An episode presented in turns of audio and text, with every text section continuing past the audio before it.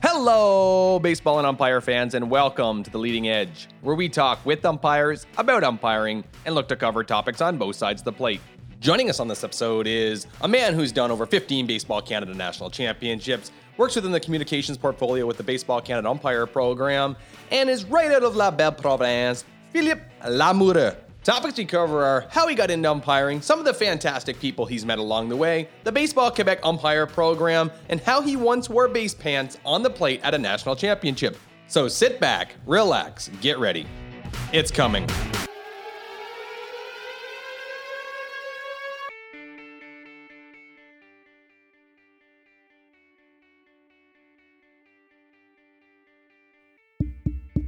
Is this thing on? Yep, it is. Awesome. Hello, baseball and umpire fans, and welcome back to another episode of The Leading Edge, where we talk with umpires about umpiring and look to cover topics on both sides of the plate. Well, what can we say? It's the bottom of the seventh inning here on The Leading Edge. In amateur baseball, in double headers of Major League Baseball in 2020, the bottom of the seventh inning typically represents the end of the game. Don't worry, this is not the last episode for season one here on The Leading Edge. We still have a bunch of episodes to go, so keep tuning in. But while we're talking about tuning in, I really do want to thank all the listeners who send their comments, feedback, encouragement to not only myself, but to the guests here in the Leading Edge for sharing their stories. Without people tuning in and showing such a great camaraderie and family of umpiring, this show wouldn't really exist. So thank you for tuning in every episode and really encouraging people to share their story because there's some fantastic umpire stories from right across this great country that we have. And without people listening, there'd be no reason to really get up here and share them. Now, on our last episode, right out of British Columbia, a member of the 1991 gold medal winning Baseball Canada World Youth Championship team, Blaze LeVay. Blaze shared with us some fantastic stories about that 1991 tournament in Brandon, Manitoba, some of his experiences playing elite level baseball, and more importantly, how he's made that transition from being a baseball player to an umpire on the national level. So, before we get going, here's an excerpt of what you might be missing or what you might have caught on that last episode. Uh, so I grew up in Kamloops, British Columbia, big baseball town. Yeah, well, the year I played Canada games, it was it was U21, and probably one of the best baseball experiences I've ever had. Just the Canada games was uh, was pretty special. We went from Regina and we hopped on a bus and went to Kindersley, Saskatchewan. The one thing that I remember from that is is on the bus from Regina to Kindersley. You know, it was dark, and and all of a sudden the bus just pulls over, and I kind of look up the aisle, the aisle, and and I see the bus driver reach underneath his uh, seat, and he pulls out like a snow scraper and just July. Um, you know, we had a couple big leaguers on that team. Um, you know, Stubby Clapp was our leadoff hitter. Made quite a career for himself. You know, yep. made it to the big leagues as a player, and then now he's kind of working his way back up as a as a coach and manager you know he's been managing in the in the minor leagues the last few years and now as a, as a base coach with the cardinals so also jason dickson you know obviously ended up having himself a big league career and now is uh, you know the president of our our association with baseball canada it was it was a, just a big athletic team like our shortstop uh, todd betts was just a one of the best hitters i've ever played with jason collins in the outfield who was the same thing just big strong athletic guy uh, BJ Richardson, our center fielder, was about six four.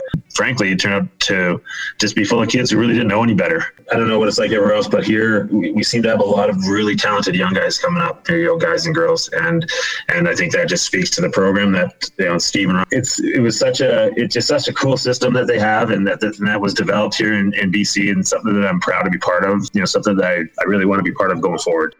Well, before you move forward, Blaze, I just want to thank you for coming on the show and being a guest here on the Leading Edge and sharing some of the memories from the past and really reminiscing about the 1991 World Youth Championship team with Baseball Canada.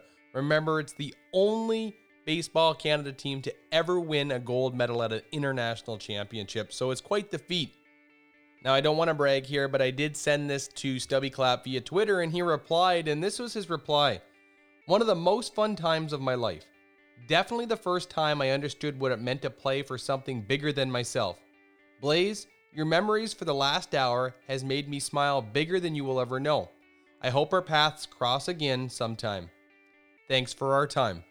Now, to add one more Stubby did reply back to a story that was shared in the episode, so I recommend you go back and listen to it. And he says, I'll brag on Blaze. Crushed it to left field. There goes your contract, Kenny. That was a catalyst for our attorney. I never heard or thought anyone would talk back to anyone from USA. But Blaze made it okay to be ourselves, and that made it okay to believe in ourselves. Stubby, thanks for sharing some of your perspectives and memories from the 91 World Championship team. Really appreciate that. And Blaze, again, thanks for coming on the show and sharing with us some of your memories. You know, bragging on Baseball Canada programs, whether it comes from an umpire perspective or a player perspective. We think it's a really neat opportunity that we have as umpires and some of the players that we never know who we're going to cross. So, my recommendation for every umpire out there is always work your best. You never know who you're going to umpire in front of or who's playing in front of you. Because this game is filled with lots of memories, and in 30 years, you never know what stories you're going to be talking about here on the leading edge. Okay, I know you're done. You want me to move on to this episode and stop talking about the past. So, without further ado, I'm proud to bring on our first guest from La Belle Province, un homme qui mange la poutine et le Saint-Hubert pour la déjeuner, le dîner puis le souper, Philippe Lamoureux. Philippe, welcome, bienvenue au Leading Edge. Thank you for the invitation. Well, the pleasure's all mine, Philippe. You are technically our 15th guest, our first guest from Quebec. That means that this is the seventh province that we've been able to hit. So, really working towards making this show coast to coast and profiling umpires from all over the country. At this point, the only thing we have to do is get into some of the other maritime provinces, such as Prince Edward Island, Nova Scotia, and the Atlantic province of Newfoundland and Labrador. So, once again, Philippe, thanks for joining us. You're welcome. Thank you. So, Philippe, one of the first things we do here at the Leading Edge is we like to give the umpire the opportunity to defend themselves as a player. So, share with us your baseball playing history. My playing career in baseball was pretty short. Uh, I played all the way to mosquito ball. I was a catcher, decent defensive catcher. My best asset was my voice, where my coach would tell me to just keep screaming until our batters would get walks. After that, I stopped playing and I started playing roller hockey in the summer. After that, one summer I kind of worked as a scorekeeper for a team that didn't have one and uh, moved on umpiring a few summers after that. I've been umpiring ever since. Started playing softball again a few years ago. Family team, mostly. Composed of brothers of my girlfriend, cousins, uncles. And most of them have uh, a lot of baseball experience, fairly high level for the league we're playing in. It's a lot of fun and it's a, a nice way to be all together. That's my uh, playing experience. What's the team name? Les Associés, because we bought an old set from the local AA uh, team, and uh, that's their name. So we stuck with their name, Les Associés. Uh, we were called the Dodgers last year, wanted to switch, but then uh, Dodger team uh, joined the league this year, and the president, who's a friend of mine, asked uh, that uh, we switch uh, names. So we went back to our old uh, Les Associés name. Les Associés, that sounds pretty good. A lot better than the Dodgers. Better than the Lamoureux Mafia, I think. Yeah. Little more original. So, what position do you play on your softball team? Uh, originally played second base, managed to be okay defensively. My bat wasn't very good. Then we needed a catcher, so went back to my old stomping grounds. and I've heard the I've heard the umpires saying they appreciate having me in front of them. I try to block the ball as much as I can, so uh, and I think I'm doing okay there. Do you still use your voice as much as you did before? Oh, my team knows when there's an out recorded. Love it. But speaking of using your voice, one of the things that umpires like to do is, of course, use our voices. So share with us how did you get into umpiring? I got into umpiring. We were playing ball out on the street, like old uh, tennis ball and some wooden bat we had we would find somewhere. And uh, somebody was going around recruiting umpires for the city of Laval. One of my friends said, uh, "I'll sign up. I like baseball." He was still playing, and I was like, "Hey, I like baseball too." And I think uh, I know the game. I'd like to do that. I have a good voice, fairly good size. First year signed up, went to a clinic ran by Mr. Stéphane Crétier, uh, who is better known now in the business world as the owner of Garda World uh, the big security firm. Yes. So uh, he was my first boss in baseball, my one course conductors. Actually saw him again this summer. Uh, it was uh, quite impressive to meet him again and tell him that I've been umpiring for 25 years, and I'm proud to say that he was one of my first conductors. So that's how I started my career. Umpired a few games my first summer. Uh, really enjoyed it. Then kept going. Second year, more experience. You know, started going up the ranks. Uh, third year, fourth year. Uh, 1999 was probably the year that I broke out really into umpiring. Uh, got to meet a lot of tremendous umpires from Laval. Uh, one evening, I was working with uh, a few of them, and afterwards, uh, they were all going for an ice cream. And uh, somebody asked me uh, if I wanted to join them for ice cream after, and I was like, "Sure, it'd be my pleasure." And we went for an ice cream, and I just hang out with everybody that summer every day. We would meet after the games. We would call, "Where where are we going? We're meeting up." Uh, that friend, Catherine Lindsay, probably changed my life. She invited me there, and we've been close ever since. She stopped umpiring. I kept doing it. I got to meet people like uh, Jason Hutchingame, who had a tremendous effect on me. He taught me the game. He taught me how to umpire, but he taught me the game uh, most, more than anything else, which I think is more important than knowing how to umpire at some point. So stuck around with them. We hanged out for many years, learned the game, learned learned to umpire, and I'm forever thankful to them because that year was very tough. I actually lost my mom uh, to cancer in 98 uh, when I was 16. So uh, I didn't really know what I wanted to do after that. Uh, it was a tough year in my life. For some reason, the night my mom died in Laval at the hospital, I walked out of the hospital. I needed a break, took a walk outside, and ended up on a baseball field. And I was I, I liked baseball at that point. I knew that umpiring was something I liked, but I think there was a sign right there that told me like this is where you need to go. After that, Catherine changed, uh, inviting me to hang out with them and uh, making new friends, and uh, it really changed my my life at that point. And I've been thankful for that ever since because I don't know where I would have been if it wasn't for that. Really life changing experience, and just fell in love with it, and just kept going and working hard, step by step, not trying to climb the ladder and overstepping anything, really taking my time. And then I a lot of people have great influence on me. Somebody by the name of Jeff Gauthier, umpire from Laval also. Jeff made it all the way to World Youth Championships. He was one of my first supervisors also. Uh, he actually showed me how I should put on my belt, mm-hmm. something stupid like that. You know, he went came to supervise me one day and I was struggling to put on my belt with my ball bags. And every time I put on my belt now, I think about him. And I even say that in clinics, you know, it's small details like that that supervisors will have an influence on you and help you to, to climb up that ladder. That's the story pretty much of my career. And I've just been climbing and, you know, taking one step at a time. One day I was like, hmm, be fun to do a provincial championship. Ended up doing a provincial in 99 and a second one struggled in my first championship. I ended up with a very bad assignment, but you know, I love the experience, and I think that's that's what everybody likes about it is the, the, the camaraderie that, and you, you, find people that share the same interest that you have. That's what I found mostly uh, in baseball. Well, Philippe, that's quite the story, and I think baseball has that effect on people and on society that we can take those tragic moments in our lives and use baseball and really get away. And that is one of the beautiful things about the game now you mentioned the camaraderie. I think that's really important. That's the whole premise of the show is what really brings us together as umpires across this country. I mean, we've talked already that you're the first guest from Quebec. I'm fortunate enough that I've had the opportunity to go coast to coast and talk to people. The camaraderie is what's the most important thing and I think a lot of people will agree to that. And you mentioned the assignment. You didn't have a good assignment in that first tournament, but assignments mean very little obviously you've grown as an umpire because your resume you've gone from a Pee Wee national championship up to a senior national championship and you've also been a part of the baseball canada t12 program. And it's rather impressive. And it's not about the assignments in my opinion that mean anything. It's about the memories that are made and the camaraderie that's made. But one question i have can you remember the type of ice cream you had that first night?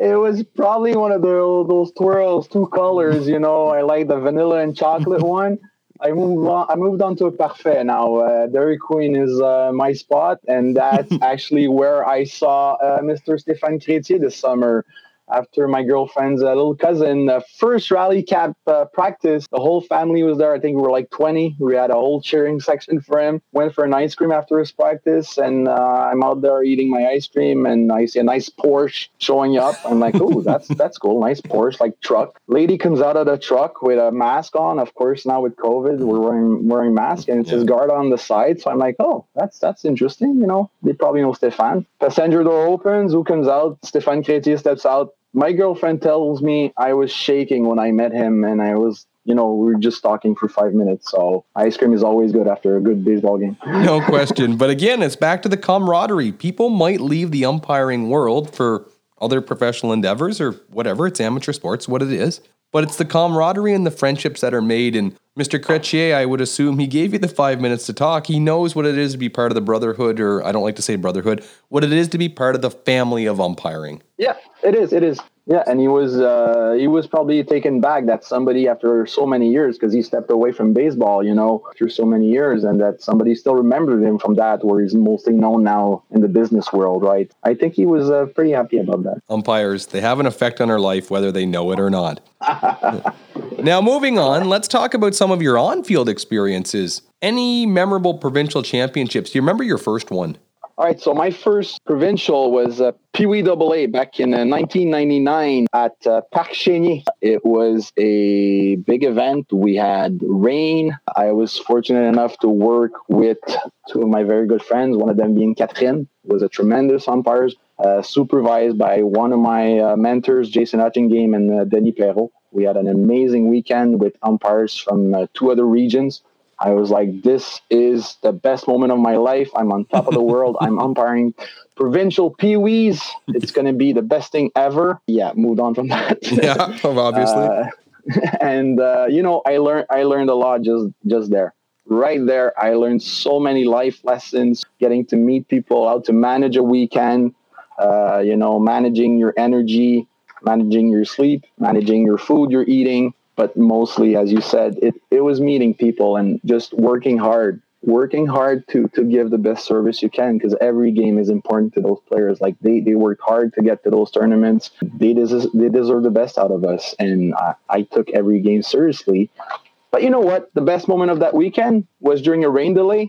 There was a football field between the two fields we were playing at. Umpires, we had nothing to do. Took out a football and went and played football in the mud everybody was looking at us. They were like, okay, these guys are crazy, but they're having a blast. And I think that's one of the best moments I had at, at that tournament. Otherwise, a few notable provincials I worked among one of them was uh, the Quebec Games. Got to umpire the Quebec Games, which is a bit like the Canada Games, but at the provincial level. So every you know sport is uh, is featured. It was in Lachine, an area in Montreal. Uh, got to umpire there with uh, other tremendous umpires. Some of them went on to have a uh, you know a nice career. I got supervised by two amazing umpires and supervisors, Stéphane Durocher and Serge Leroux. Both of them had supervised at uh, I've supervised at nationals actually afterwards or before that. So uh, we had an amazing weekend and ended up working the uh, gold medal game with Jason working the first base on that game, and it was live on TV.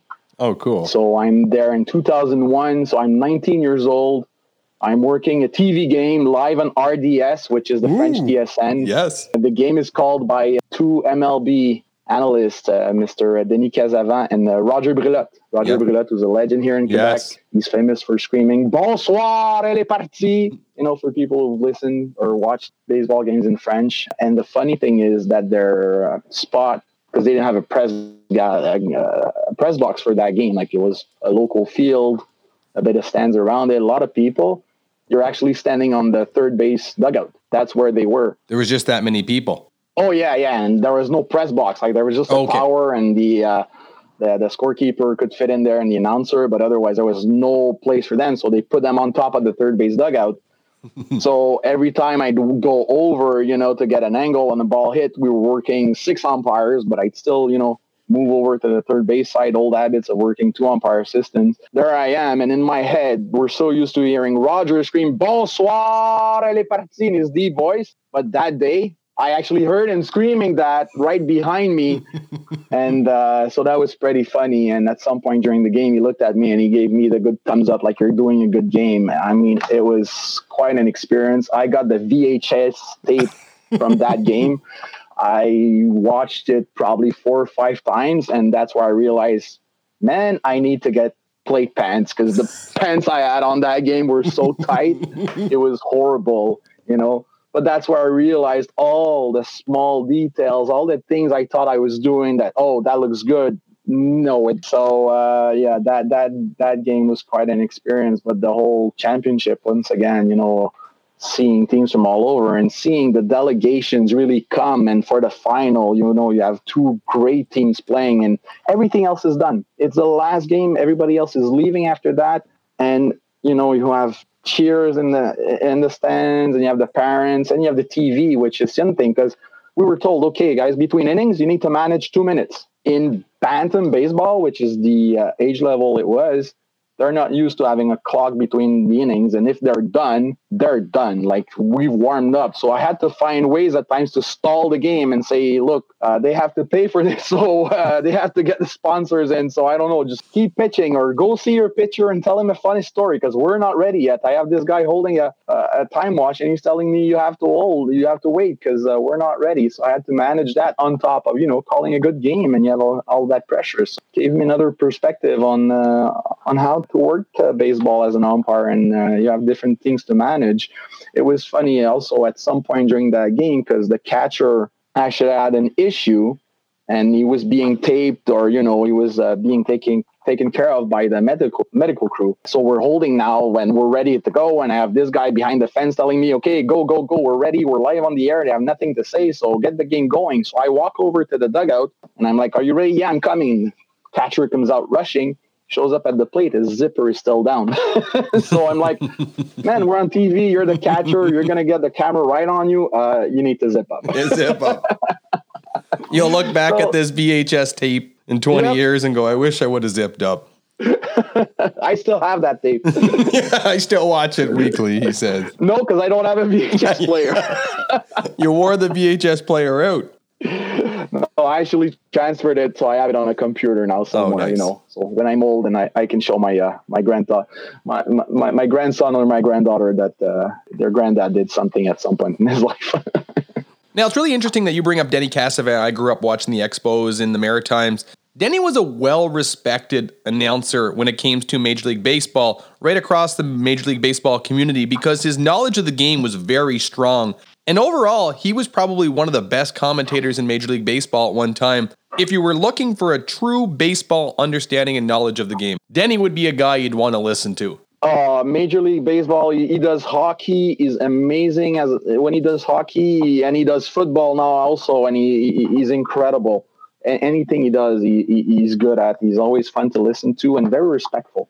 Some of them, you know, they, they want to get all the attention on them, but him, it's all about putting the game putting the game first and uh, putting it out there. So you're totally right. Some guys are just really good storytellers and can keep people engaged, and that's really what makes a good commentator. Just being knowledgeable. You talk about knowing the game is really important as an umpire and learning about the game. I think that Denny just has one of those abilities to learn any game that he provides. Kind of like Dan Shulman that we see now with the Blue Jays. He's just a very yeah. knowledgeable person and has that ability. So that's kind of an honor, and it's kind of a cool thing that you have a story about Denny Casavant critiquing your balls and strikes. yeah. How did you make out in the low outside pitch in that game? I always have to ask. I think the low and outside was pretty good. The high fastball, though, yeah. I must say, I blew one. and they actually went to replay before going to a commercial showing a strike three that I called on a pitch that was probably shoulder high. so we've all been there, just not on RDS. No. okay, since we're talking about baseball Quebec and the Quebec games, can you share with us right now really how the structure of baseball Quebec is for the umpires, or as they're known in Quebec, les arbitres?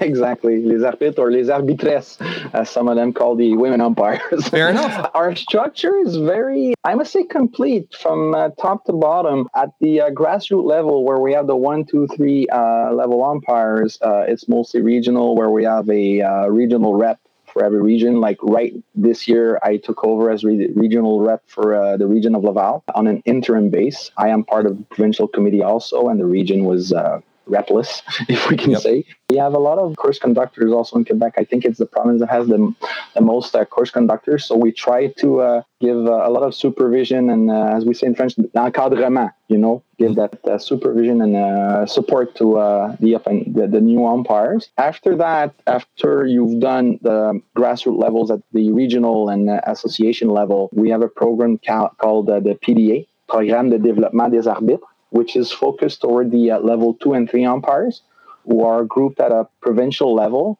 and are the ones that are going to be uh, assigned to provincial championships. And every provincial championship will be supervised, and uh, we will assign umpires to the uh, lower A and B uh, championships, will be mostly regional. And AA championships will be provincially assigned. So we'll have umpires from Montreal, from Gatineau, you know, wherever they are, uh, that will be assigned and will move there. So it's the first occasion for them to uh, showcase their skills and learn more from uh, supervisors also and from uh, working those games. So that's uh, our level two and three umpires that are coming. Then we have uh, at the top le Programme d'Excellence des Arbitres. Le Programme d'Excellence des Arbitres is, for, is our national level uh, umpires that are uh, in that program, which is in a regular season, we're about 60 to 70 umpires in that uh, program. We'll have our national clinic every year uh, around uh, the month of April. Now, for the past three seasons, it's the head of that uh, program is uh, Stéphane Dupont. Okay. Uh, very well known. His, main, his name has been mentioned before on your podcast. He lived in Alberta for a few years, came back in 03 in Quebec, and uh, has represented Canada at the world level. He's done World Baseball Classic, and the general manager of Baseball Quebec asked if to, to come back and take care of that program. So that program will assign umpires to uh, three leagues mainly, four now since last year. Uh, Midget AAA, our provincial Midget AAA league, our uh, Ligue de Baseball Junior Elite du Québec, which is a 22U uh, junior league throughout the province from Gatineau all the way to Saguenay. It's uh, 12 teams. And we also have the uh, ABC program that will have uh, teams in that league also, which is 16U and 18U provincial teams. And uh, on in that program, we also have the uh, Ligue de Baseball Major du Québec, which is a uh, senior league, senior AAA league, if you want, teams all over the province also. And we just lost him. A little technical difficulties, but Philip is back. Philip, you were just about to talk about the Can-Am League and how Baseball Quebec umpires or Les Arbitres du Québec are involved with that league. Yeah, so uh, Baseball Quebec, uh, Michel Laplante, who's the president of uh, Les Capitales de Québec, uh, former professional baseball player. He managed the Capital and he's now uh, president of the team uh, with Maxime Lamarche. He wanted umpires from Quebec work games in Quebec and Ottawa because they had a team in Ottawa called Les Champions, the Champions.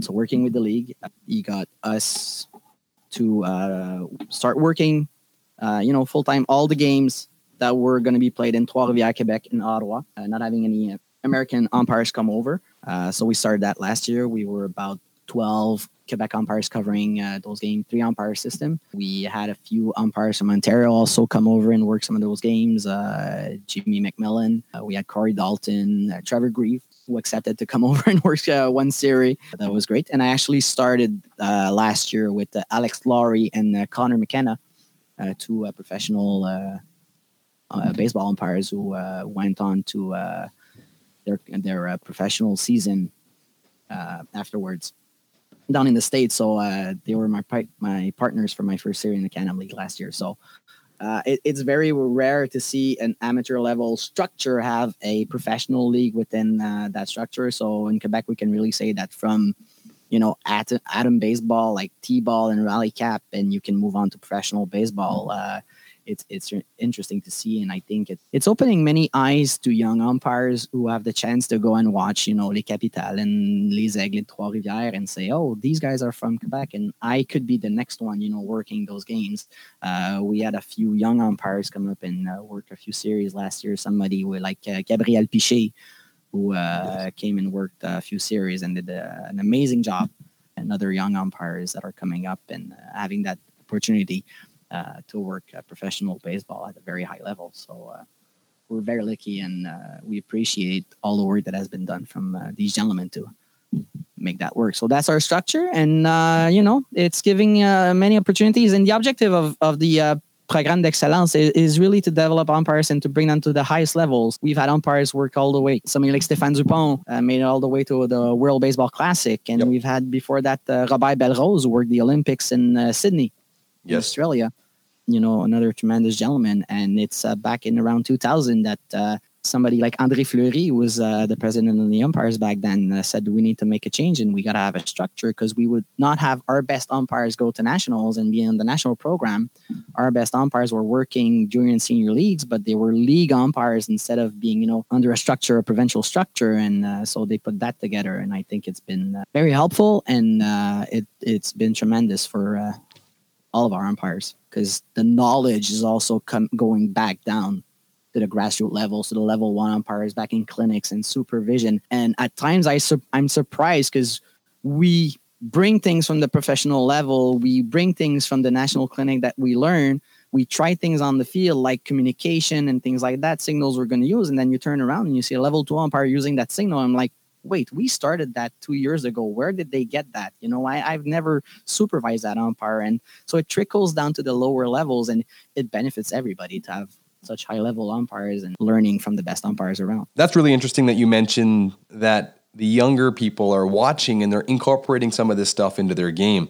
Because I think a lot of umpires always get worked up when there's a supervisor or someone there that's in a formal capacity. But I think a lot of people forget that they're being supervised by everybody in attendance, whether they know it or not. Mom, dad, your neighbor, everybody there is watching you, whether you know it or not. So it's always important to put the best game out.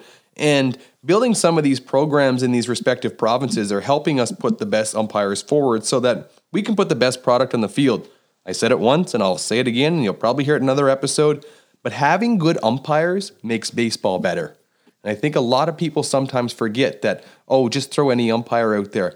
But that degrades the quality of the game and it also limits the player's ability to get better. Because if you just have anybody out there that doesn't have the theory, doesn't have the understanding or the knowledge to want to get better, I think it's detrimental to the league. What do you think? I totally agree. You know, you'll have a an umpire try to work higher levels than what than what they should be doing because I don't think they're bad umpires most of the time. They're just not at the right level, and they'll come and they'll be you know scared or shy, and they'll start having a really tight zone. Yep. You know, you don't you don't give anything because you're you're scared. So any, anything where the gloves move, where the glove moves, you're just gonna call a ball. So what's gonna end up happening? Pitchers don't know where to pitch anymore, no matter how good they are, and batters are not, not gonna swing the bat. Yep and so the defense end up you know not being ready because they're not expecting the ball to be hit because everybody's wait, waiting for, for a walk so better umpires will know how to you know call that low outside pitch. Yeah that low outside pitch. You can always work on it. I kind of think of it as a figure eight right? You get the center of the eight and you take a big loop out and you come right back in but somehow it always comes back to the center. And that center in yeah. my opinion is the umpire. Yeah. And good and to improve as an umpire you get you need good baseball also. If you don't have good baseball around you it, it's tough to improve also as an umpire because it's going to limit how good you can get if you're exposed to just you know local baseball if i could say yeah no question local baseball or lower level tiered baseball you can go out there and give it all your all but sometimes you get li- you're limited by the baseball that's provided out here, we call that a prairie umpire. And what we mean by a prairie umpire is you can tell they're the only umpire in their town because they're rock solid on the plate. They have a great strike zone, but they know nothing else because they never get the opportunity to work the bases. Yep. Okay, Philippe, you mentioned uh, la Ligue du baseball junior élite du Québec et la Ligue du baseball majeur du Québec. Share with us some of the work that you do in that league and, you know, some fun stuff about them. Well, Ligue de baseball junior élite du Québec is a uh, summer league for uh, 18 to 22 year old players mostly. Uh, as I said before, about 14 teams. Uh, it's very competitive, uh, very high level. Uh, all of these players have been on Sport program, which are year-round programs, and you know go up in the excellence program, and it, it's the top of the food chain at that at that point for amateur players. A lot of organization is behind that, and the president of the league now is actually Rodger Brulotte, who was the color commentator on in that 2001 game. So it, it's very pre- prestigious to uh, to work uh, in that uh, league, and uh, that's what uh, umpires strive to, uh, to to go for. What system um, do you guys use as umpires there? Is it two umpire, three umpire? That's a very good question. We use uh, two umpires in that uh, junior league, and uh, same thing in the senior league. That might be the, the, the weakness, I should say, for umpires in those leagues where we don't get to uh, work two uh, three umpire systems. We do work three umpire in the playoffs and in the final for sure. It's three umpires. Uh, but the rest of the season will be two umpires. There are many reasons for that. Uh, one of them might be, you know, the money. It, it costs more money for the teams and the, the traveling and all of that, and also having the umpires, enough umpires to cover all of that. We've tried having uh, three umpires for a few games in the past years. There was a project from the league to have, you know, not rookie umpires, but up and coming umpires to uh, jump in, and every team would have a, a game umpire by three umpires with a young umpire coming coming up in the system. I think that worked well. We had uh, I worked a game like that with uh, somebody like uh, Nicolas Daigneault. Uh, so that that was interesting. It gives them a chance to to to start on the field, and you know, it, it's one thing to be supervised by a, a veteran umpire, by a veteran umpire, but it's one thing to work with a veteran umpire. What are yes. they doing? What are they doing pre-game? You know, and that's that's where that's what we're looking for. So that's a junior league uh, league, uh, very competitive. This season will start uh, early May, and will end uh, end of September, October around. So it's a fairly long season, about 42 games in Oh, the wow. regular season. Uh, many college players. We have about uh, 50 uh, players in Quebec that do move to uh, play in the state in the winter during the school year. So uh, some of them are pretty high level players. We've had uh, some of them get, get drafted from that league. The issue is that when the playoffs start, those some of those players that do play college ball move on to the state. So the teams kind of change during the playoff, and we get sometimes you know the the younger players are uh, their uh, summer season is done, so the the the, the, the portrait of the, the the teams change in the playoff. So that's the junior league uh, league. Very, it's uh, they're going to be in their 75th season next year. Oh wow. It's been around for a while. It used to be one league in Montreal, in the Montreal area, and you used to have one league in the Quebec area with Trois-Rivières play, playing in the Quebec League.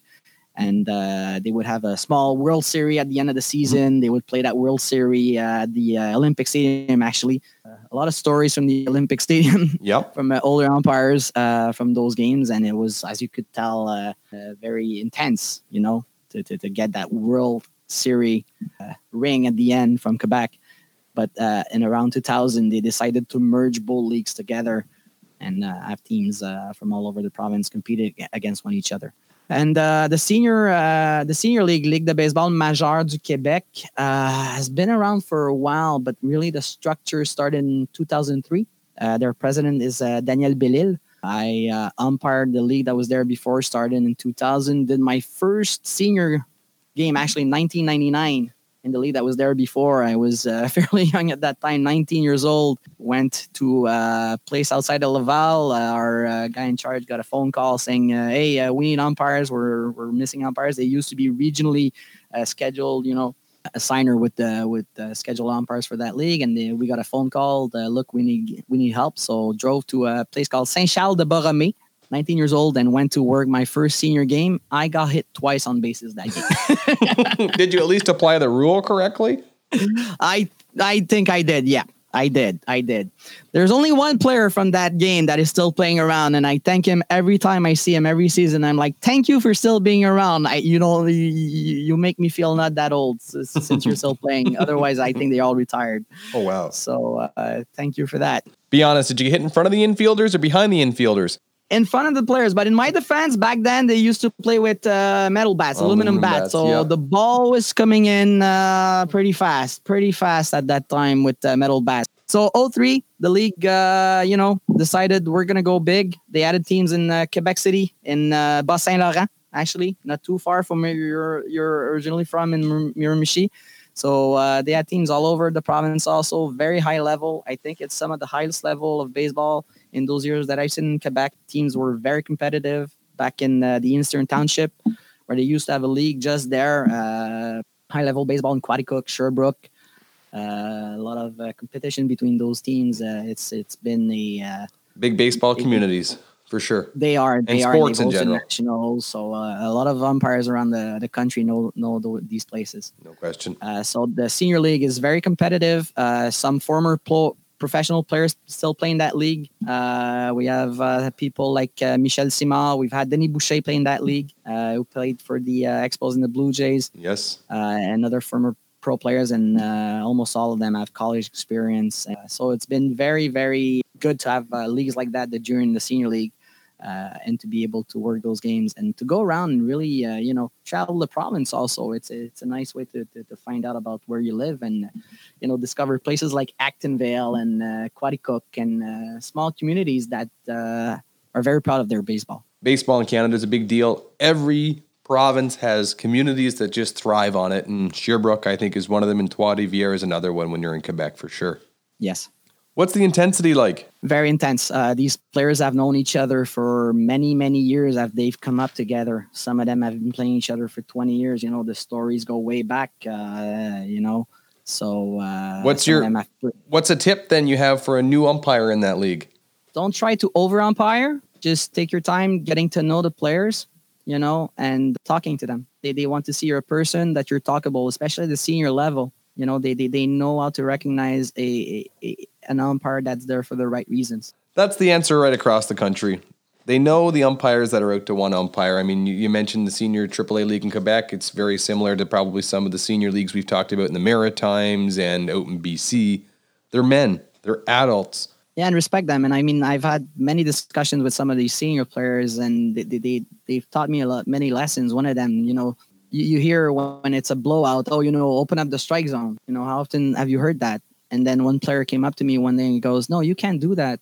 I mean, I get three, four, maybe six at bats in a week because we play two games. You can't take away one at bat from me because you know you you want to go home early. You know, right. I I'm here. I'm I'm taking time away from my family. I'm taking time away maybe from work. I'm here to play. Give me that at bat. You know, don't steal it away from me. And I respect that. And I I I, I came to understand the game from their perspective a bit more. That's a good lesson, and you can learn from them from some of them. right, and you said it earlier about the younger kids that it's the most important game for they ha- what they have. Jim Cressman said it. The most important game that you're ever going to umpire is the one that you are umpiring. Yes. So it means something and, to somebody. So treat it like a baseball game. Yep. As we learned in the majors this year, don't hit grand slams when you're up what five runs. And look at the Jays scored ten runs in an inning here the other night, and you don't know what's going to happen. The beautiful thing about baseball is that there's no time limit. That's there's why no I love it. Yogi said it. Mm. Yes, exactly. And I've I've always lived by that philosophy because that was taught to me probably back at 15 U or the old Bantam. There is no time limit, guys. Don't give up. So if we're telling players not to give up, we should be as umpires not giving up. Yeah, and it's the most challenging challenging games when you get that game after two, three innings where it's 10-0 you know, and then they start climbing back up, and you're like, you took your your mind off of the game. You're like, okay, this is gonna finish. I will be home early, and then you end up in the 12th inning on a tight game where they brought in their best closer and whatever, and they've gone three innings. It might be the best game you have in your life, so you always got have to be ready and never give up. And those are the games where you deserve ice cream. Oh yes. so let's move out of Quebec. Okay, let's go to the national circuit. You have a little bit of national championship experience. How many championships have you been to? I've been fortunate enough to go to f- around 15 oh. nationals. Uh, some of them might be with the CCBA, a, which is the Canadian College Baseball Association. I also supervised three of them and won uh, tournament 12.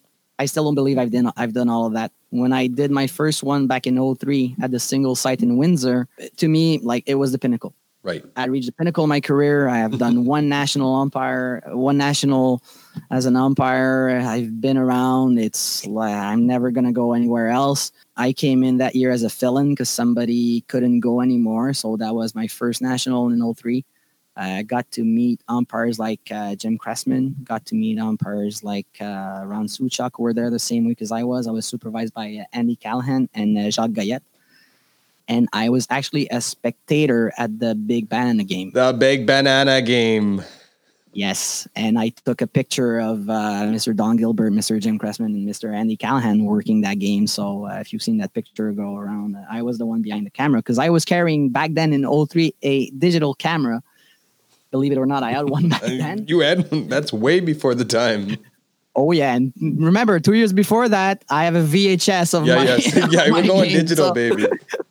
So took many pictures that year at an incredible tournament. Got on the bus for a 12 hour ride, I think, to Windsor, Ontario. Got there, the fields were incredible. You know, we had a complex uh, down in uh, five baseball fields for, you know, bantam and pee wee baseball. Windsor does it right. There's no question. They do it right. Oh, they have it all incredible, there. Incredible, incredible. So that was my first uh, national. We had the big blackout Yes. Uh, so I had to maneuver around the uh, the residence where we were staying uh, with the light from my digital camera to go up the stairs because there was no land, there was nothing. We didn't have a cell phone back then with uh, with that lamp. So it was an incredible weekend filled with great baseball, amazing baseball. Got to work uh, one of the games involved Newfoundland. Had to call a few bucks on the uh, on the pitcher, and later on I learned that it was one of their first game umpired by the real umpire. Oh, so, wow. you know, but you still have to do your job. And, uh, you know, the coach came out and respected that. And I respected them a lot because I, you know, I umpired them as a national level team. So I called the game as it, as it ended up working the, uh, the gold medal game that year from behind the, the catcher.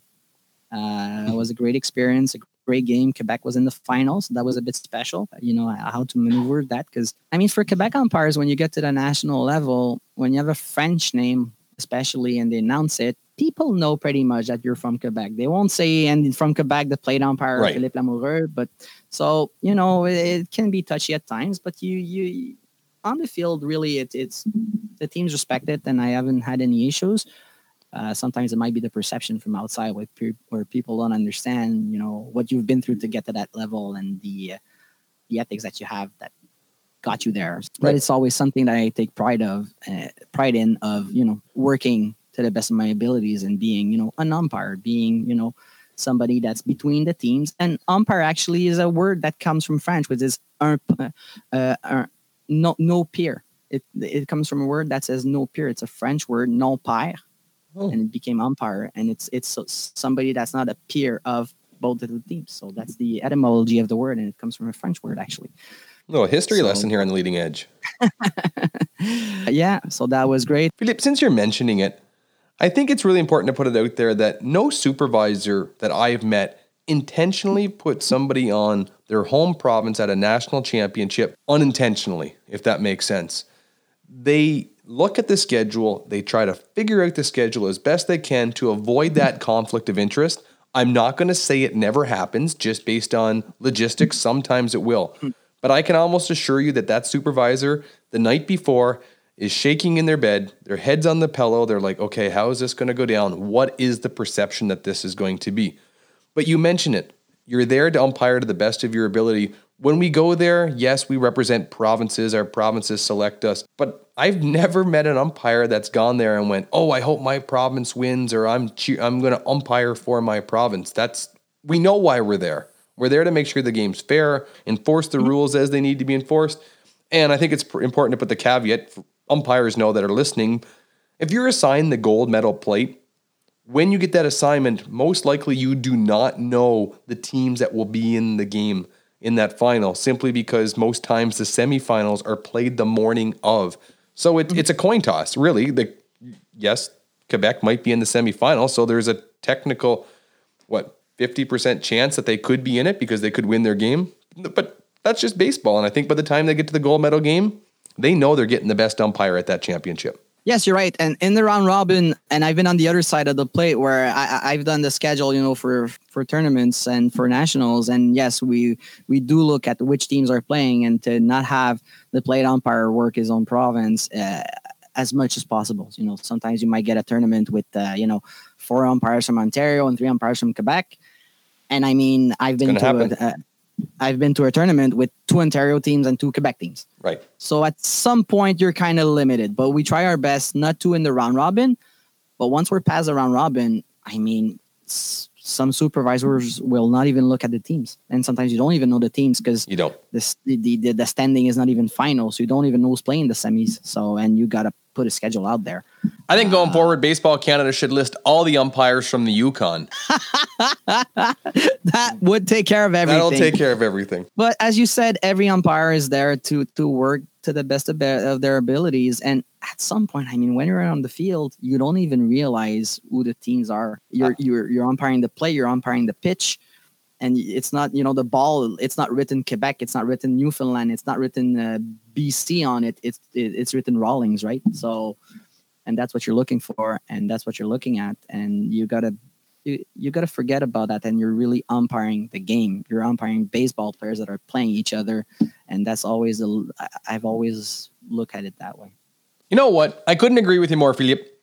Let's move on from your Pee Wee Championship. What are some of the other nationals you've been to? i must say off the field the most memorable ones were probably you know the minor ones the bantam the midget where you you meet you meet people that are, are, are working uh, just as hard as you are and they're, they're, they're trying to climb that ladder and gain more experience. Uh, the peewees is always special because most of the time all the umpires are there for their first umpire for their first national. Yep. you know you, you you go there and they're all brand new. They're all like oh I, and some of them are pretty young. Like i was at my first national. Uh, so it's always special. Then you move on. I think the cup is a really special tournament the uh, the length of that tournament uh, the added day the wednesday where they play and the level of ball because it's all star teams from every province. So they're really intense. They're trying to make uh, Team Canada. You have Greg Hamilton, the stands watching the game. You have scouts. Uh, the intensity is there. The coaches are probably coach coaches that are year-round coaches and are uh, have came up with these players or have drafted or you know scouted these players to make the team. The intensity is really, really, really high. I had a lot of fun at uh, the two cups that I've done. Where were they? First one, first one was in Kindersley, Saskatchewan. Speaking of baseball towns, Kindersley's been mentioned a few times here on the leading edge. So if somebody wonders where Kindersley is, uh, it's in the middle of Saskatchewan between a field and another field. That's all I know. yes, it, you're gonna if you're coming to Saskatchewan or if you're coming to Kindersley, you're probably gonna fly into Saskatoon. You're gonna get on a bus, go due west, and then you're just gonna get there somehow after two hours on this bus. Yes, exactly. Two hours of bus, and uh, no, I had a tremendous experience there. The level of baseball, the level of umpires, and to go out west. It was first for me to go past Ontario, so it was really nice to uh, you know discover Canada, Yeah. uh, places you, I've never been, and uh, uh, see other um another culture really, and uh, really enjoyed it. Uh, I, we had uh, Paul Kobiel on the on our crew, and uh, Paul was nice enough to at the end of the tournament to bring us back to Saskatoon and uh, drove us around. He actually brought us to his house. Uh, so uh, it was really nice uh, meeting Paul and uh, having a great uh, tournament with him. And the other one, the other cup I did was in Moncton back in, uh, let me check my resume. 'cause I- 2011. 2011, exactly in Moncton, uh, with great crew of supervisors of uh, Corey Davis, uh, Chris Wilhelm, and uh, David Cass. Uh, two of them you've had at guest, as guests on your podcast. Uh, we had an, an incredible weekend. Uh, Moncton was uh, a host like none other. They had uh, Mike Doucette uh, work as a host, and he worked also in the tournament. And we had a young umpire by the name of Jeremy Nash. I think you know him. Yeah, yeah, he's guest number one here on the leading edge.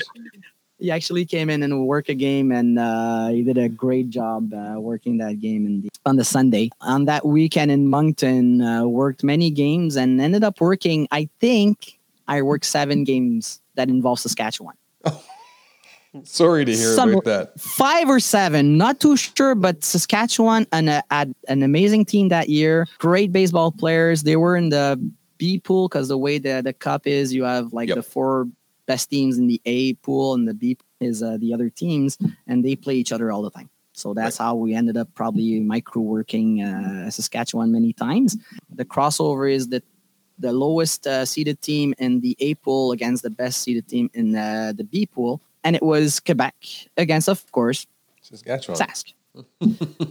so I know the Saskatchewan coach knows me because I've done many of his games. I figured he knows I'm from Quebec. And the Quebec team, uh, one of their coaches, uh, Maxime Moccasin, who's now the head of the ABC, our uh, Académie Baseball du Canada, which is our academy with all the best prospects are, uh, he was an assistant coach that year. And Max is from Laval, as I am. And he used to be an umpire in Laval. So we know each other very well. I've seen him grow up. I umpired him when he used to play, and he thought he was good. and uh, Max comes to me before the game and he goes, Oh, you're working the game, right? And I was stressed about the coach from Saskatchewan, you know, whatever. He knows I'm going to be doing the right the right thing, but uh, I can't, uh, you know, I got to put my best foot forward and work the best of my abilities. And I see Max and I go, Hey, Max, uh, good luck in the game. You know, I'll be there later. And he goes, Okay, great for you. And he goes to me, Don't be tight on us because you're from Quebec. I'm go, Oh, I was worrying about the coach from Saskatchewan. And now I have Max from Quebec Yeah. telling me, Don't be tight on us. I'm like, Oh, I have no leverage. Yeah. I have no room, absolutely none. I went out there and just, you know, every pitch was the pitch of the century. I couldn't miss one pitch. Finished the game, got off the field. Corey and Chris looked at me and they just went, wow, we think you didn't miss a pitch. You know, I remember that. I'll remember that game forever. And then afterwards, uh, worked the uh, gold medal game. We had uh, Keith McConkey working the plate. I was at first base. And we had a young pitcher from Ontario who came in and, uh, as a reliever by the name of uh, Cal Quantrill.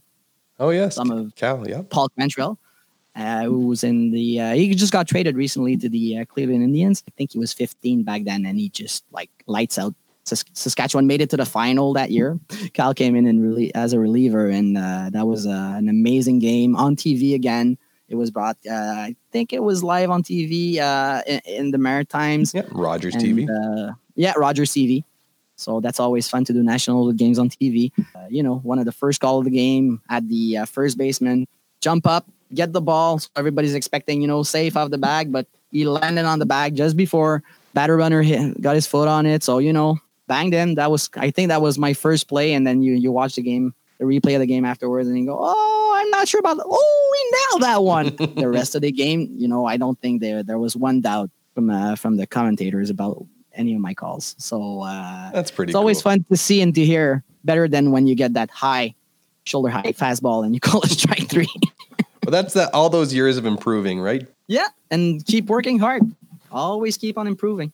Yeah, like so yeah, and off, and off the field, just meeting people, meeting meeting other umpires, getting to, you know, in Moncton, we drove down with uh, Guillaume Smith Desbiens and uh, Patrick Allard, two umpires that I've known for for uh, many years. And Guillaume, we've been friends since 2001. We met each other in 2001, and we're the same age. We have the same background. He's from Gatineau. I'm from Laval.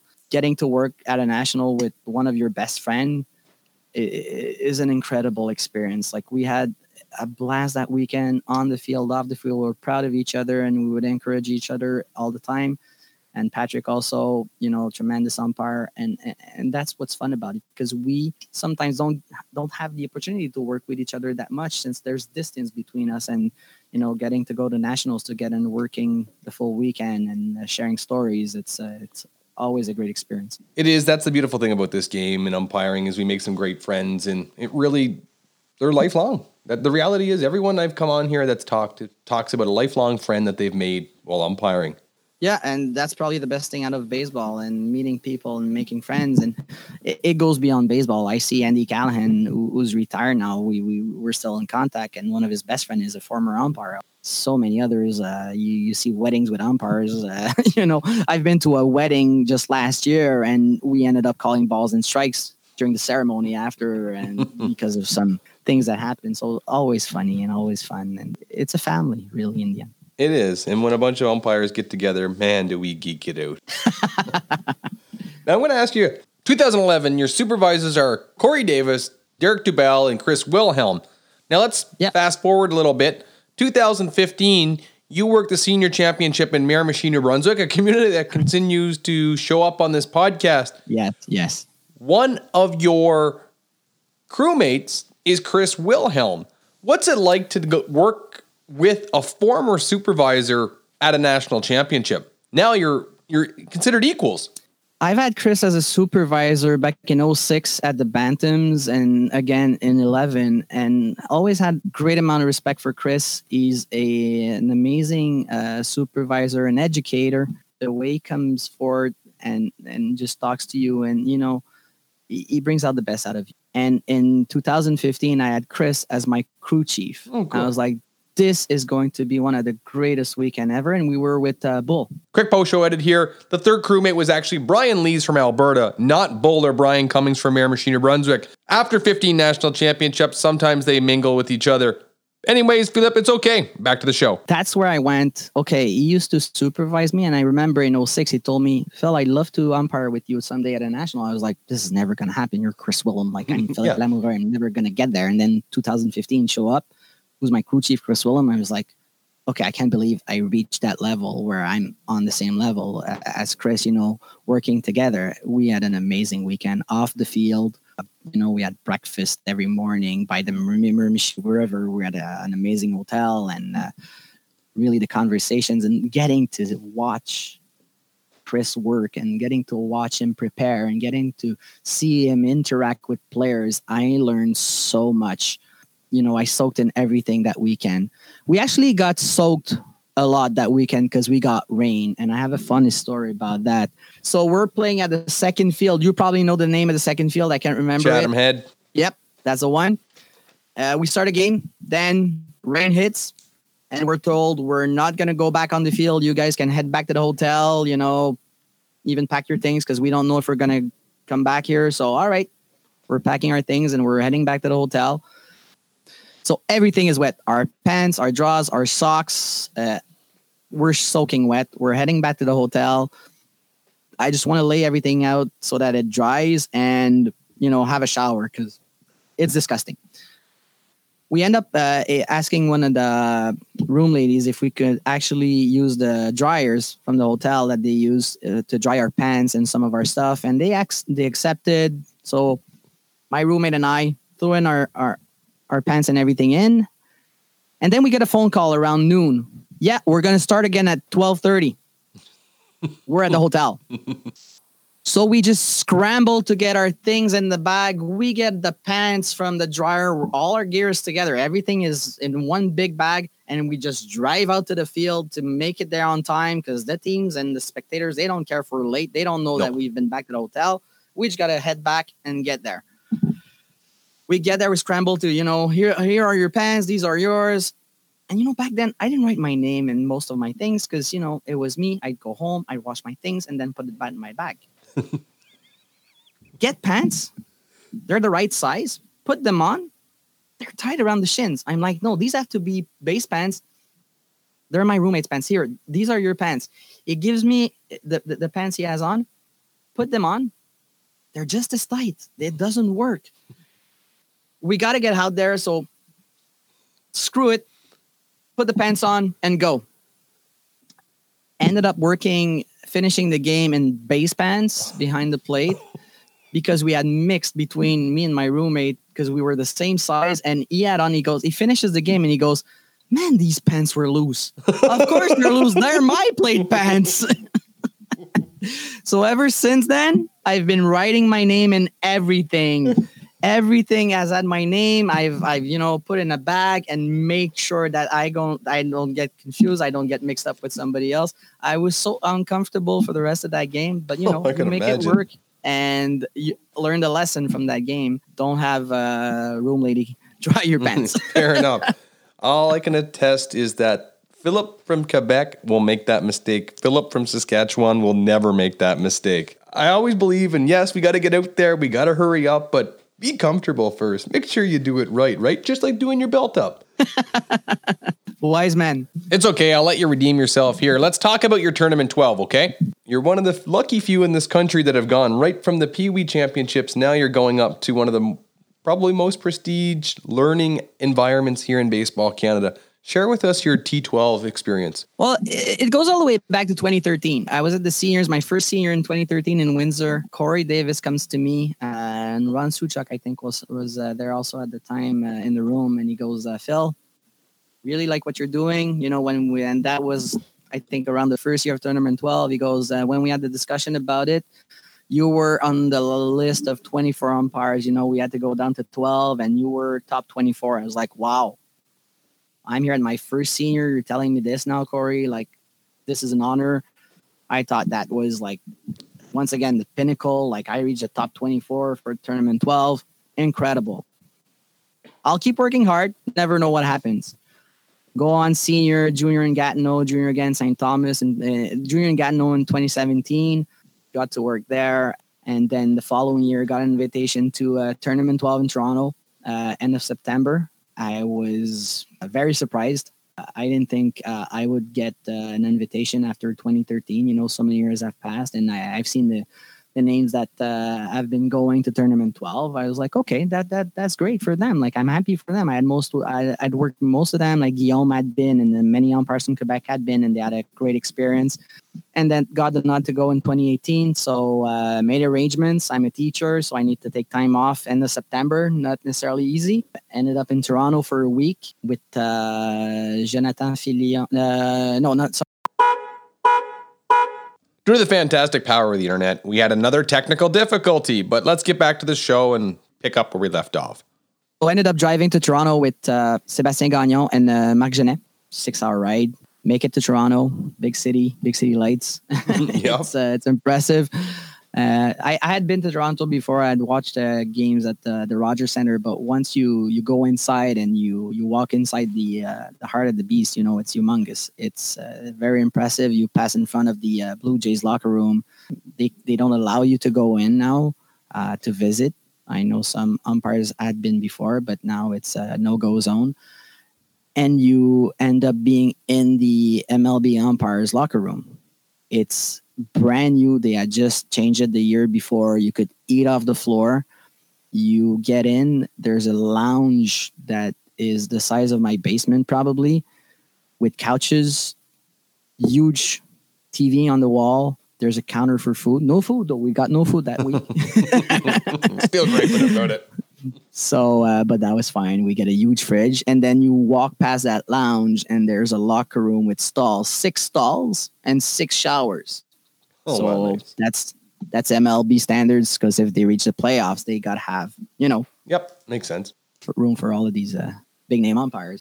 You you go from working local baseball at uh, Parc Jacques Bourdon and end up at you know Rogers Center. It was a blast. You you you see players like uh, Dave uh, Winfield and uh, others big names from the Blue Jays, and they're just really kind. And even if you're an umpire, they take the time to talk to you. And uh, I remember I was walking around to go to on, to one of my games, and uh, that week I was struggling because I had an issue. I had I had a, an injury. I had plantar fasciitis. For Oh, nice. And the turf helps People- that, right? no. so you know, you walk around, you're struggling, but once you're on the field, you just bite it and you go. I'm at Rogers Center. I have the week to just prove what I can do and umpire the best I can. So on the field, I was giving it all, but uh, you know, he saw me limping around and he goes, "Oh yeah, I've had that too." So it was kind of nice to see a, a player take the time like that and acknowledge and say, "Yeah, I've had that," you know, and you're you're gonna get better after. So it, it, it's just nice, and you get the you get the supervisors on the field with you. You know, you you have John Oko. Uh, we had uh, Rob Allen. We had Ron Suchuk there as a supervisor, and Stéphane Dupont from Quebec also uh, was there as a supervisor. And they're on the field with you. They're actually working. I've said I've said this many times before with Chris and others. Once you work with them and you see them work, that's where you learn. And I would just watch them, and between innings, they come to you and they talk to you, and oh, you know, you did this, this that was great, but maybe try, you know, that foot forward a bit more. You you know, get that read step on that play, and it it's the it it's on the moment, and right away after that, you get a play and you work it and he just looks at you and you gives you the thumbs up where you applied what he taught you. And that that's what T12 is all about you know. It's it's working hard. It's proving you're there for the right reasons. And and to, to keep on learning all the time. And after the games you have a supervisor on the field that's with you because we're working for umpire system. So that's really something special because we're working it the right way. You know when when we reach the finals the times at nationals or any tournaments yeah, okay, you're working for umpire systems. Uh, how do we do this? Ah, just make it work. You know, Right. a lot of times this is what happens in the end, especially you know when you start, they don't go into the details too much to confuse us.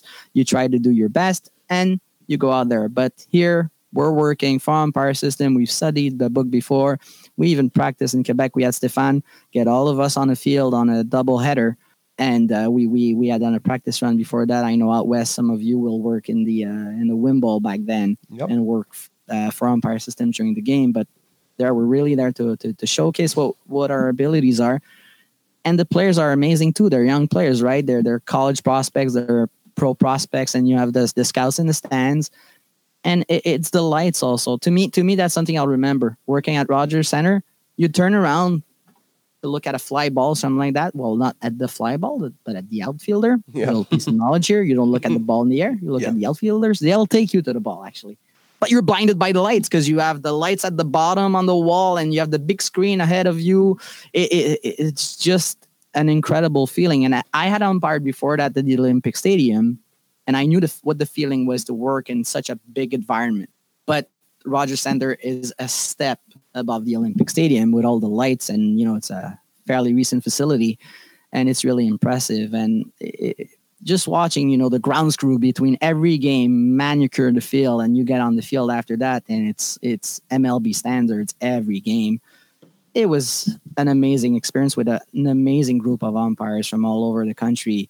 Uh, some of them I had known because we had worked together before, and just to get in that room and to share our experience and to talk with each other. And you know you go for dinner every night and you have the stories.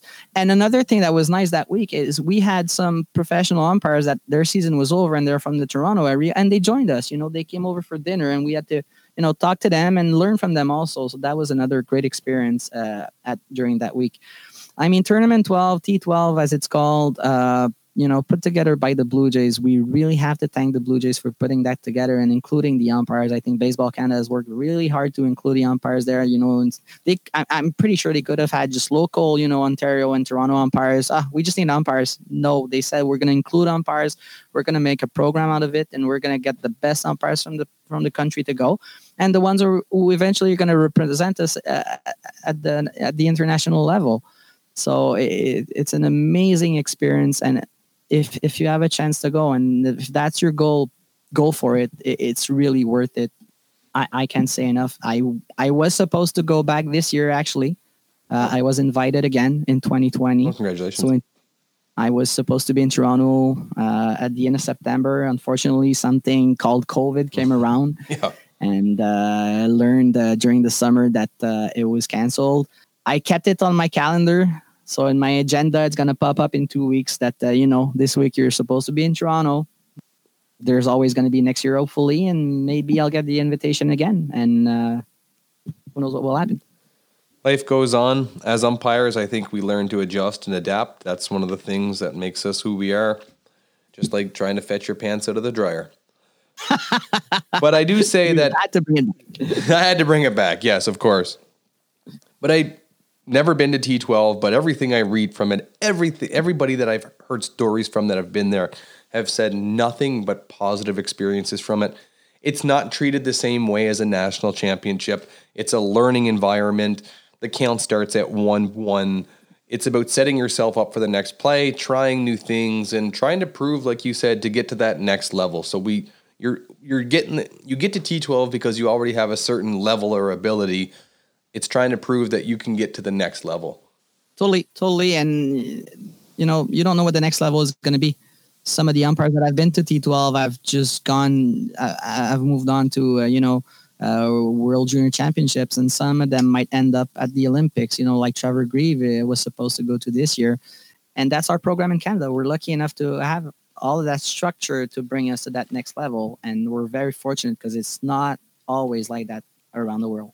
I have to brag, but I do think the Baseball Canada umpire program is probably the best amateur baseball umpire program in the world in regards to structure, feedback, ways that you advance, ways that you get from grassroots baseball right to the international scene. We have a step for everything, and it's really thanks to the countless hours of volunteerism that people put in from Dartmouth, Nova Scotia to Prince Rupert, British Columbia to Laval, Quebec to Minnedosa, Manitoba. You name a community, there's probably a Baseball Canada umpire there working and giving back. So I think it, it's a credit to the Blue Jays organization, Baseball Canada, but I really believe it's the people at the grassroots level that make it what it is. Yep, and you know it's all about people that have been there before. Also, people like Dick Willis, who we hear the name around again, that has an award after his name. But all of these people that have been around, that have been around the game, that I've worked, you know, and every step done to to bring the uh, the program forward and to make it the best program out there. It's a testimony of that. It's all of their work, and we we cannot forget those people. I couldn't agree more. Now, speaking about giving back, you've talked about some of the positions with Baseball Quebec, but you also have a position with Baseball Canada. Share with us what your role with Baseball Canada is. Chris Wilhelm, a few years ago, became head of the uh, communication portfolio. Uh, Baseball Canada, uh, the umpires committee, wanted to uh, put uh, a lot of uh, emphasis on communication. The years we're in, the, the technology we have, working with the website. So I accepted to join Chris on the communication committee few years back. And uh, on the committee, we have Chris Wilhelm, we have uh, Aaron Roberts, and uh, Corey Dalton from Ontario. Um, we uh, we meet on the phone a few times during the season. We talk about you know the website, all the revamp on the website uh, is the work of our committee. Uh, on, both website, I should say, the internal one we have for the uh, the umpire the baseball.ca, where you sign in and you do the exam, where we have the level three exam and all the documents that are there, which are it, it's a contribution of every other portfolio also you know the uh, right. grassroots the uh, the instructors and uh, all the other portfolios culminate on on that website and uh, we sh- we try to share everything and we have the public uh, version of the website also uh, where we share knowledge and documents and also some news we started with twitter account which we have What's that Twitter handle? Oh, let me get the handle. Caught me off guard. I think it's bcan underscore umpires. Yeah, so it's at bcan underscore umpires. We also have the Facebook page, which is uh, Baseball Canada umpires, and we have the Instagram account also. Instagram. Um, Yes, we're also on Instagram, something uh, we added last year, I believe, especially for the younger generation. They're mostly on Instagram now. Uh, and I think we, we got to reach for them. You got to go and get them. You got to be where they're, they are. We're not on TikTok. We're not on. I have a recommendation. I think you should get on Tinder. I think we could recruit a lot of people on Tinder if you got. Personally, if I'm on Tinder, I don't think we will. Maybe if we, if we have a baseball can umpire account, maybe it might work, but I won't be the one swiping. Okay, but I I'm I'm pretty positive if we put up an ad for umpires on Tinder, we might catch something. We might work on that. I've been pitching that to Aaron Roberts for years, but he's not listening to good me. work. It's good work. You never know. Well, actually, I met my girlfriend through baseball, so uh, you know. You never know what can happen. You never know who's lurking around the next corner. Does the portfolio have any future goals? the The objective of the portfolio is really to communicate information, to put forward uh, the uh, the assignments that our umpires receive at the international level. I think it's something that has to be out there. It's something I truly believed in. It's a bit touchy because we can't always say, you know, oh, so and so is working the uh, semi-final game at uh, seven tonight. Uh, tune in because it's information that is not out there. It's not public. There are uh, some restrictions on what can be said publicly, but most of the time we do know the information ahead of time. And when the game starts, you know, tune in now, seven o'clock. We have uh, Philip Cavendish working, uh, you know, gold medal game at the uh, World Junior in Korea. Maybe And, uh, you know, we, we, we, we want to uh, we want other umpires to be inspired by that. And you know, it, it's also around nationals that uh, we'll have a lot of activity where we put pictures on and we share the stories and what's going on. And throughout the year, we want to work more. We want to you know have the education out there every week. Have like a rule section and things like that, and have the conversation and have people talking about umpires and baseball Canada umpires also, and just baseball in general, and be in contact. I think that that's the main objective. Communication is always key. It's really important. And with the overload of information on the internet, it's nice to have a central source. So, like the umpire.baseball.ca, I assume is a great platform that people can log in and get the exact same information from the reputable source. Now, if people want to give you some feedback, how do they get a hold of you? Yeah, Facebook, Twitter, Instagram uh, is the best way to uh, get in touch with uh, the Baseball Canada Umpire Program. There's also an email on the website, so if you go on the website, you'll you'll have an email and you can contact the uh, national committee. And to make it easy on you, we are going to throw a link to the Twitter, the Facebook, the Instagram, in our show description so you know where to go find it, click, and like it. Thank you for that. Not a problem, but guess what? We're moving on. It's 10 questions time here on the leading edge. If you come on the show, you got to participate. Them's are the rules. Okay, you ready for this, Philip? Play ball. Play ball, I like it. Okay, what color mass pads do you prefer? Ah, good question. Right now they're black, but I do really like the tan. No, no tan. No black. I love the contrast, and with a gray mask, I think it's the best look. Laz Diaz. Laz Diaz. I like Laz Diaz. but share with us, what is your plate stance? I mean, you've gone from really grassroots baseball all the way to the top. What is your plate stance? My plate stance hasn't moved hasn't changed much since i started. You know when you have somebody like Stéphane Crétier, who was really he came from a professional background. He did uh, pro school and uh, worked a bit in pro ball uh, when he had a chance. And uh, he would really insist on uh, on us being locked in you know and having the traditional you know just locked in and you know what we call now heel toe. And it's been my stance since i started 25 years ago. It, So nice that you got taught right the first time and didn't have to adjust nine times over your course to your career because I think if you're taught the basics right in the first time, why change it? I must admit, I've umpired a few really small players with a knee on the ground, though, because uh, you know, being that's- eleven, I had to get down there. Uh, it happened once or twice, but I must say it's not something that's comfortable. At 5'11, you are still a foot and a half taller than Jeremy Nash, so don't worry about it. Where's your favorite vacation spot? Ah, tough question. Tough question. Favorite vacation spot? I've been to Cuba once. One of my best friend got uh, married there, and he invited us over uh, for a week, and we really had an amazing time. and we were actually three umpires there because my best friend used to be also a baseball umpire and he actually worked at the national level, uh, Marc-André Laporte. Uh, so I must say Cuba was quite an experience, but only been there once. Hopefully, I get to go again soon. It's all personal, but here I'm going to rant on people having down south weddings for the next eight seconds. Nothing like somebody having a wedding down south and saying, please come to my wedding, but now you have to fork over like $6,000 to get there. I'm sorry, but if you ever, anybody listening, if you want to go down south and have a wedding, don't expect to have a lot of people. And if those people show up, you better treat them as royalty because they're spending a lot of money to get there. Uh, it was worth it, and uh, Marc-André deserved it. I might have told my sister once, I said, if you get married down south, I'm not coming. What's your favorite pizza topping? You know what? Bacon. I'm really happy you brought up bacon. I made a pact that every weekend during this pandemic, I would eat bacon. That bacon, bacon, bacon. So I have made a lot of bacon dishes. Yeah, we're actually hosting uh, people for uh, breakfast Saturday. So tomorrow I'm uh, grilling bacon on the charcoal grill. I love it. I love it. Two things I love having people over for breakfast. They're gone by noon. You have the rest of the day to yourself. And you don't, it's not awkward to ask them to leave when they've had too many drinks at midnight. You're like, go away. I love I don't know if they'll have to leave, but I will have to leave because I have a game at two anyways. there we go. You're on a time limit. Well, if you're, sounds like you're still umpiring this year. How many ejections you have on the season? I was thinking about that yesterday. I'm, I must say none.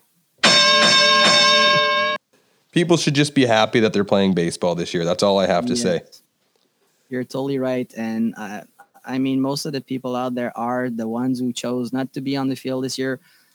Uh, umpires or players, I have a lot of respect for that decision. Every person has their own reason why. But uh, I mean, most of the people out there are having fun. And I was at a Bantam game just earlier tonight, and you know, people are having a blast just being around the, on the baseball field and playing the game we love. Baseball brings out some good stuff in people. I think that's what we like about the game. That we wouldn't come back if it wasn't. Just since we're talking about it in Quebec, are you guys behind the catcher or using this modified system that other places are using? I've actually worked with uh, JF Arsenault on uh, our system we're using. Uh, we're behind the mount. Uh, Okay. The uh, Santé Publique, the public health, uh, did not allow us to be behind the catcher for a number of reasons. we actually tried a visor on top of a our umpire mask. We, I, I the one, I'm the one who tried it for a game. Uh, it didn't work. Uh, the fog was getting there after a while, and the lights were just Yeah. we're, we're getting blinded. So we're working from the end behind the mount. We're making the best out of it. It's not easy, No. uh, but uh, you know, players are on the field, and that's what matters. That's what matters. But since we're talking baseball, we're all baseball fans. In your opinion, do you think the hot dog is considered a sandwich? Why or why not? It's a baseball steak. Why are you talking about sandwich? Love it. It's a steak. Or as Chabavai would say, he considers the keg hamburger. So I don't know. I don't know what Chava's eating for hot dogs. European hot dogs, probably. Costco, $1.50 with a pop. yep, hasn't changed their price in so many years. Thank you, Costco. If you could be the lead singer in any band, what band would it be? Gosh, I, I'm a drummer, so I would be behind the drum set if I could, Okay. so that you know people don't see me. But I must say, uh, the Foo Fighters. Dave Grohl is Okay, I'm ready for it. I'm going to take a lot of heat here, but I'm not a big Foo Fighters fan, okay? If you want to be a drummer in a big band, let's think Matt Cameron and Pearl Jam, Carter Beauford and Dave Matthews Band, or a Canadian special icon, Jerry Mercer and April Wine. Like I said, I'm taking heat. I think Dave Grohl's overrated. Yes, he was part of Nirvana, but, you know, I just don't agree with it, okay? What is the most expensive thing you've ever broken? A car. I think we've all been there, done that, right? yep. Well, everyone except Bob Sonder, he's still driving a 92 Ford Tempo. What is something that was cool when you were young, but is not cool now? Large pants. Unless you're on the plate, right? You wear your base pants. Are you trying to go with the skinny jeans or what? I've seen umpires with skinny pants and trying to work the plate. Let me tell you, those shin guards don't fit. 2015 Canadian Senior Nationals, Chatham Head Field, Philip Lamoureux. Been there, done that. Never again. Okay, since we're talking national championships, what was the official food of the 2019 21U championship? I know it was poutine. Why was that? Well, you know what? You're in Quebec. So where's poutine from? It's not from Canada. It's from Quebec. And well, Quebec is part of Canada. Totally right. But where it's from in Quebec, that is unclear. Like people will fight over Victoriaville, Drummondville. But the, the, the dish is from Quebec. And, uh, you know, some of the best places to have poutine is in Quebec. And uh, Stéphane Dupont, just before the uh, gold medal game, decided I'm going to treat myself to poutine. And uh, we got a good picture out of that with uh, the crew around, surrounding him. Just, you know, we're starving, we want to eat, but there you are eating your poutine in front of us. And Stéphane made the best out of it. Yeah, wasn't there somebody at that championship that had never had poutine? oh, that's a crime, I think. That's a crime. I think you got to call the, the cops if you've never had poutine, right? I think you know him very well. Uh, the, the the poutine police in Canada, I will say, is Trevor Drury out of Outlook, Saskatchewan. Yep. I don't think if you had a poutine after that. oh, Trevor likes his poutine. He also likes his pizza, Burns Pizza. Well, moving on, we're almost done. But the last section of the show that we like to do is called Local Legends. And essentially, you've you've name dropped a few of the people that have provided you some mentorship over the years. But who are some of the people that might be giving back just at the local level that really need a shout out? so many people to name. Uh, I've named them throughout the show. You know, somebody like Jeff Gauthier would call me Mini Me. Uh, that was his nickname for me because uh, I really mimicked what he did and I looked uh, after him. Uh, Jeff Gauthier had a tremendous uh, impact on my career. Jason Hutchingame, a local umpire in Quebec who never made it to the national level, but uh, amazing umpire. Knew the game like nobody else, in and out. Uh, Jason gave so many years to the local community baseball. Um, really, really appreciated uh, what he taught me. Uh, Catherine Lindsay, that I mentioned before, she changed my life, and we're still in contact. I see her uh, every uh, every week almost, and we're uh, so um, really, really appreciated what she did for me. She changed my life, as I said. Uh, other names, uh, other people, uh, Stéphane Crétier, uh, great impact on my life. André Fleury, who gave so many years with his wife, Linda. Uh, he was the head of the umpires in Quebec uh, for many, many years and uh, had many discussions with him over how things work and how to be a better umpire. Stéphane Dupont, who's still giving back, although he decided to retire a few years ago, came back last year on the field to work in the Can-Am League. Amazing umpire and great, great, great, great technician and knows the game and loves the game a lot. And uh, he, he loves to give back. And uh, uh, we appreciate what he's doing here in Quebec. And, you know, all the friends we find and the discussions that we have, and even some of the players and the coaches, uh, they're really, uh, they, they- bring the best out of you. And uh, some of the conversations you can have with them will just have you improve. Somebody like Richard Raymond, who's a legend in Quebec, who coached uh, Les du Quebec for many years, coached the national team for a few years. I remember having discussions with him. Uh, you know, Gilles Taillon, uh, David Cass mentioned Gilles a few uh, a few podcasts, a few episodes ago. Uh, Gilles uh, did it all in baseball. He was Baseball Quebec's president. He was on the Baseball Canada executive. He was an umpire.